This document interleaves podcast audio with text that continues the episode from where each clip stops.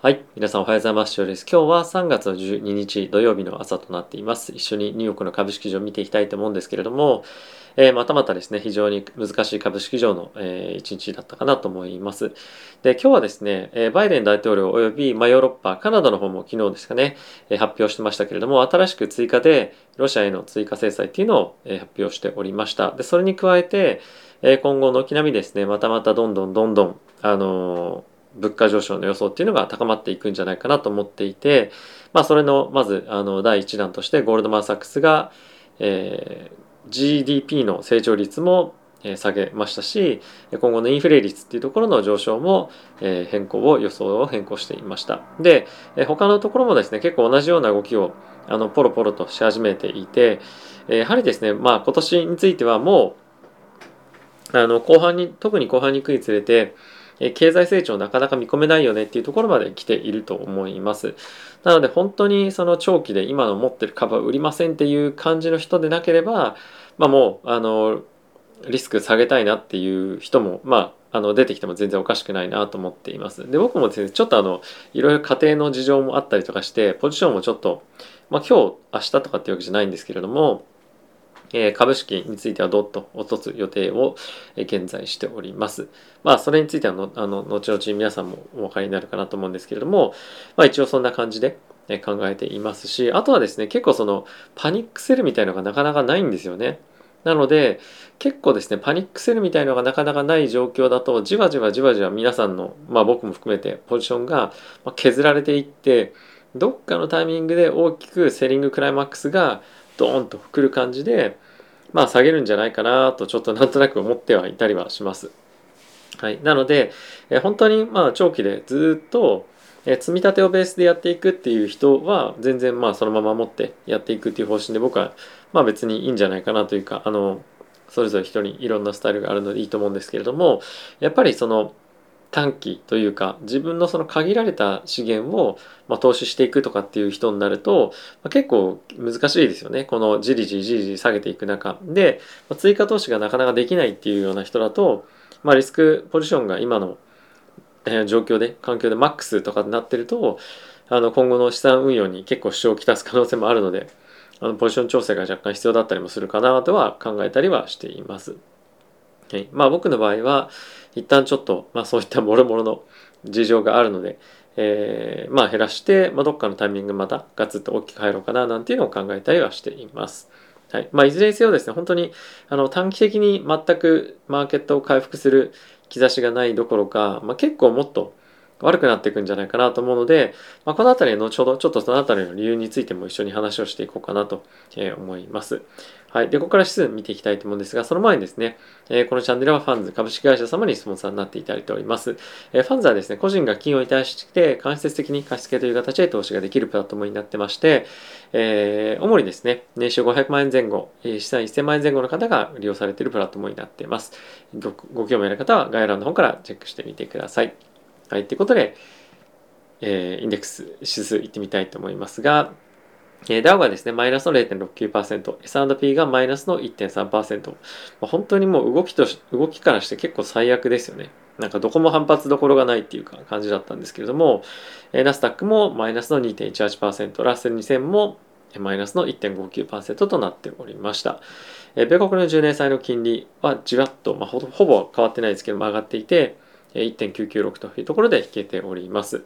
で、原あの、ドル円ですね、に関してはやっぱり物価上昇というところ非常に強く意識されていて、後ほどもちょっと一緒に見ていきますけれども、2年債の金利っていうのも今日もぐぐっと上がっていて、やっぱりその利上げに向けての期待感というのが非常に高まっていると思うので、まあ、117.28というところまで一気に1円以上上昇してきました。で、おそらく、まあ、これもっと加速するかなと正直僕思っているので、一旦ちょっと120円ぐらいはあの視野に入れておいても、まあ、いいのかなと思います。はい、あとはですね、原油に関しては、まあ、今日反発3%してまして、えー、109.33ドルというところで引けていました、えー、ゴールドに関しては若干ちょっと下がってはいますけれども、あのこれは安心感から下がっているっていう感じは正直、まあ、全然ないかなと思います。今非常に市場緊迫感というか、緊張感高まっていると思いますし、まあ、さらなる下落っていうのは、ある程度見込んでおいた方がいいかなと思います。はい、でセクター別では全部赤になっているんですけれども、まあ、それでもなかなか持ちこたえているのは、まあ、ユーティリティだったりとか比較的ディフェンシブめの銘柄になっているんじゃないかなと思います。はい、でちょっと今日ですね、まあ、注目しておきたいのはこれドル指数なんですけれども、まあ、どんどんドルが上がっていってしまっていて世界中の国々っていうのはドルで資金調達することが非常に多いんですよね。なのでドルがどんどんどんどん上がっていくことであの非常にまあ、負担がかかると。財政的に負担がかかると。まずドルで調達したものを、まあ、現地通貨に変えてあの、まあ、いろいろお金使ったりとかもちろんドル同士でもあのやり取りはしたりすると思うんですけれども、まあ、ドルが基本的にどんどん上がっていくことによって、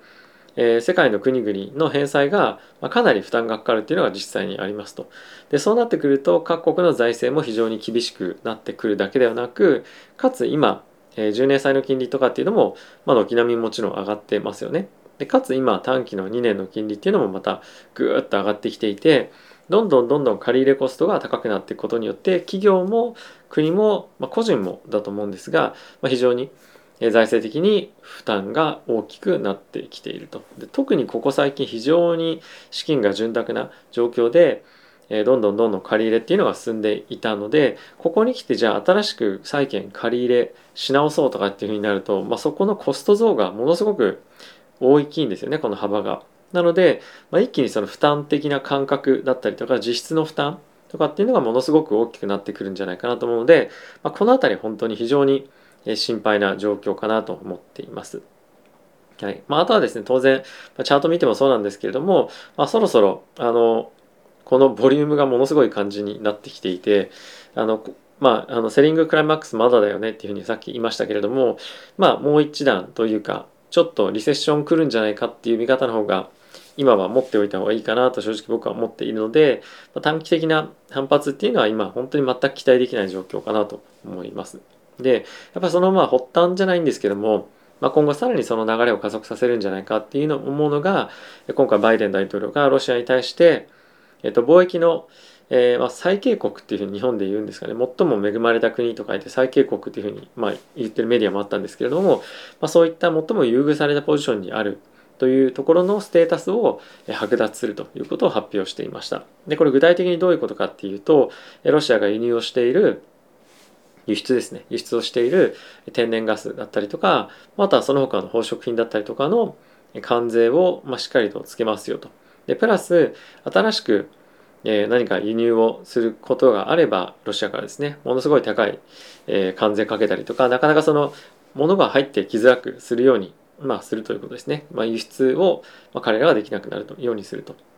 で、まあ、これに伴って当然なんですけれどもロシアも何かしらの制裁というかやってくるでしょうし、えまたまた物価がどんどん上がっていくような方向性になっていくと思うので、え年内、まあ、少なくとも年内とか来年ぐらいまでには物価がさらに高くなってでかつま経済に関してはま減速があの見込まれると当然思うんですね。でこれについてはあの、まあ、まだまだプラス予想だと思う一方で今年の前半ともしくはその昨年の年末に関しては今年そうは言ってもすごいあの景気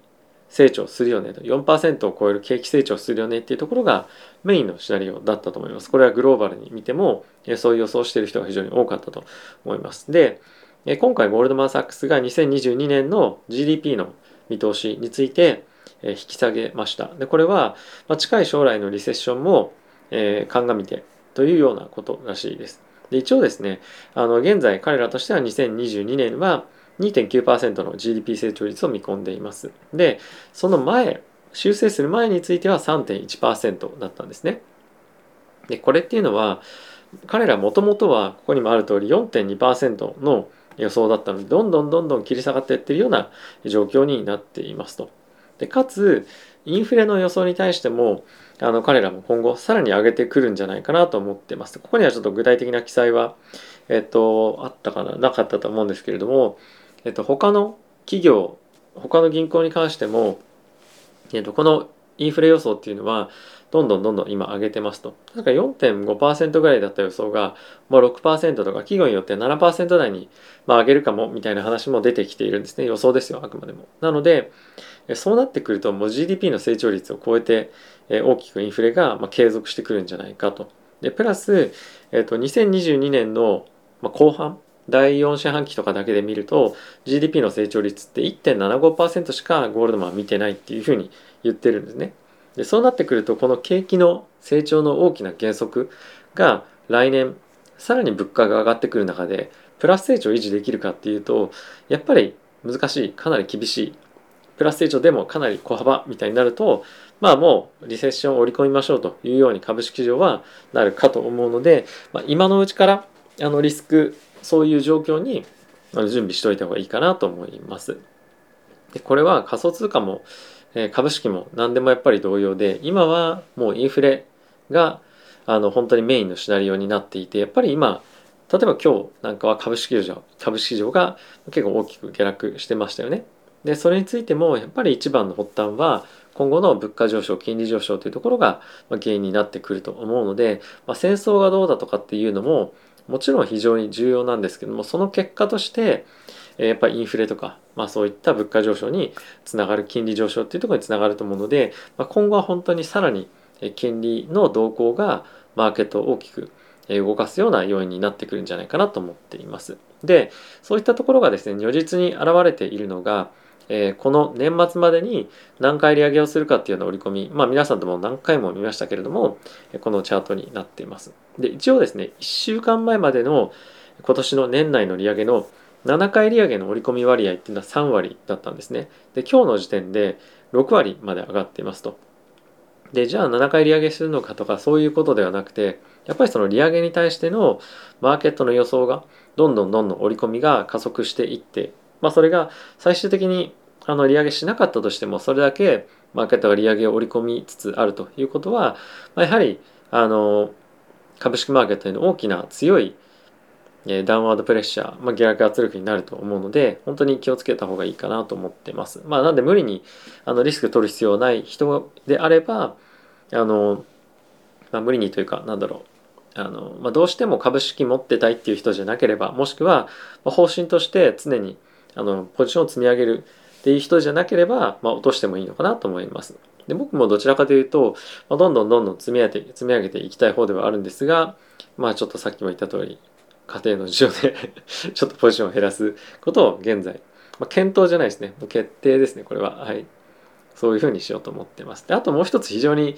重要なのは、あのコロナですよね。でコロナの状況がやっぱり改善しない限り、えっ、と、まあその人員がどんどんマーケットに、まあ、その人材マーケットに出てこないので物流をより改善するとかっていうのはできない、まあ、それに一つポイントとしてまた注目されるニュースは、まあ、ファイザーがですね4回目のブースターショットをあのまた何て言うんですかねあの、まあ、それに関してのデータを出すということを発表していました。で何回もワクチン打てばいいんだよっていう感じかもしれませんがもうこれはもう季節的に打っていくような感じになっていくんだろうなというのがまあ今の状況かと思います。なのでまああのどの時点でそういう感じになっていくかっていうのは分かりませんが今であれば半年ごとですかね打ってますけれどもまあそれがあの恒常的にえー、まあ、行われていくんじゃないかなと思っています。まあ、ただし今はなんかそのコロナとかのニュースがほとんどされなくなってもうどんどんどんどん戦争ばっかりになってるので、まあ、実際に他国でどうなってるかっていうのはちょっと正直情報がなかなか入ってきづらいような状況にはなっているものの経済は動き出してるっていうことはあのなんとなくまあ分かるというか把握してはいますが、えこの後あたりが本当にまフルスロットで経済動いてくれないとちょっとやばいなっていう感じにはなってきてるんじゃないかなと思います。はい。で、えー、ウォール・ストリート・ジャーナル、ブルームバーグ、まあ、見ていきたいと思うんですが、引き続き、まあ、同様ですね、内容については、あのまあ、ロシア、ウクライナ情勢が中心ですので、まあ、目立った進捗っていうのは、えー、ないんですけれども、まあ、ますますロシアの、まあ、攻勢というか、えー、爆撃だったりとかが、まあ、広くなっていったりとか、今日なんかは精神病院の病棟を爆撃するみたいな動きも、まあ、あったりとかしていて、まあ、非常に非人道的というふうに言われるような、動きも見られるようになってきました。で、その一方で、世界各国からの制裁は進みつつも、なかなかそのウクライナの、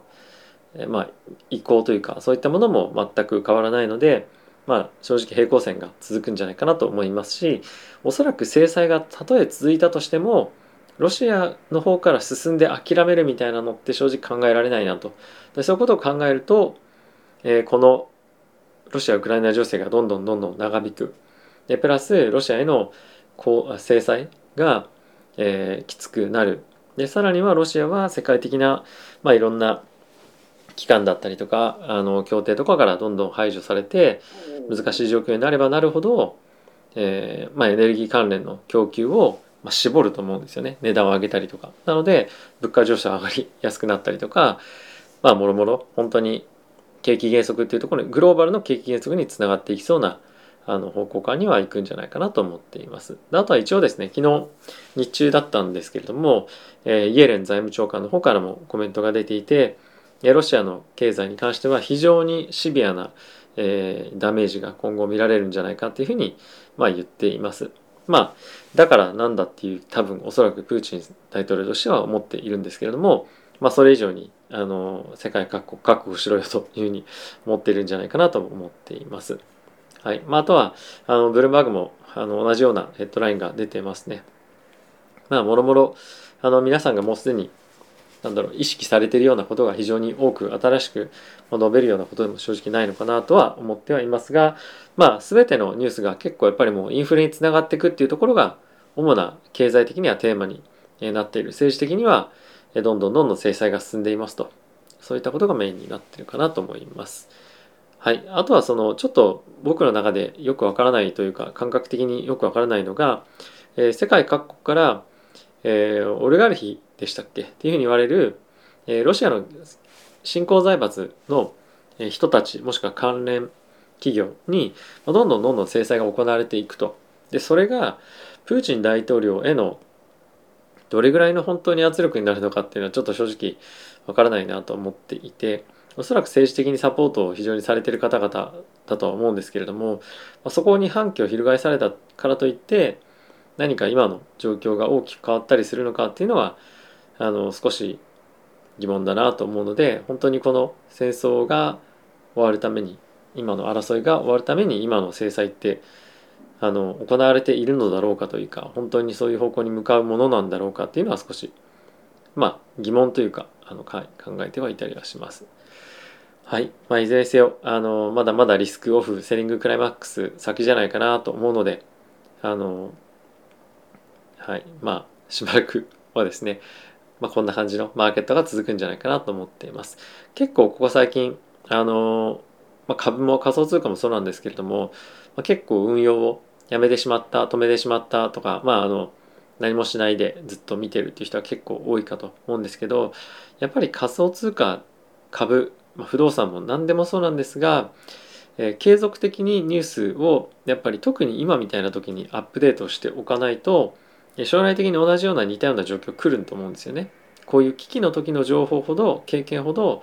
え今後に生きてくると思うのであのバンバン今投資をする必要は全然ないと思うんですけれどもこういう時にどんなことが起こってどういうふうにマーケットが動いてとかはなんとなくでいいので覚えておくといいんじゃないかなと思います。なのでま日々の情報のアップデートっていうのは非常に重要だと思いますし、えー、まあそれをですね将来に生かしていけると必ず僕は思っているのでえー、まあ僕も配信を継続してやっていこうかなと思います。はい。ということですごいお腹になってるんですけど、はい。ご飯食べてこようと思います。ということでまた次回の動画でお会いしましょう。さよなら。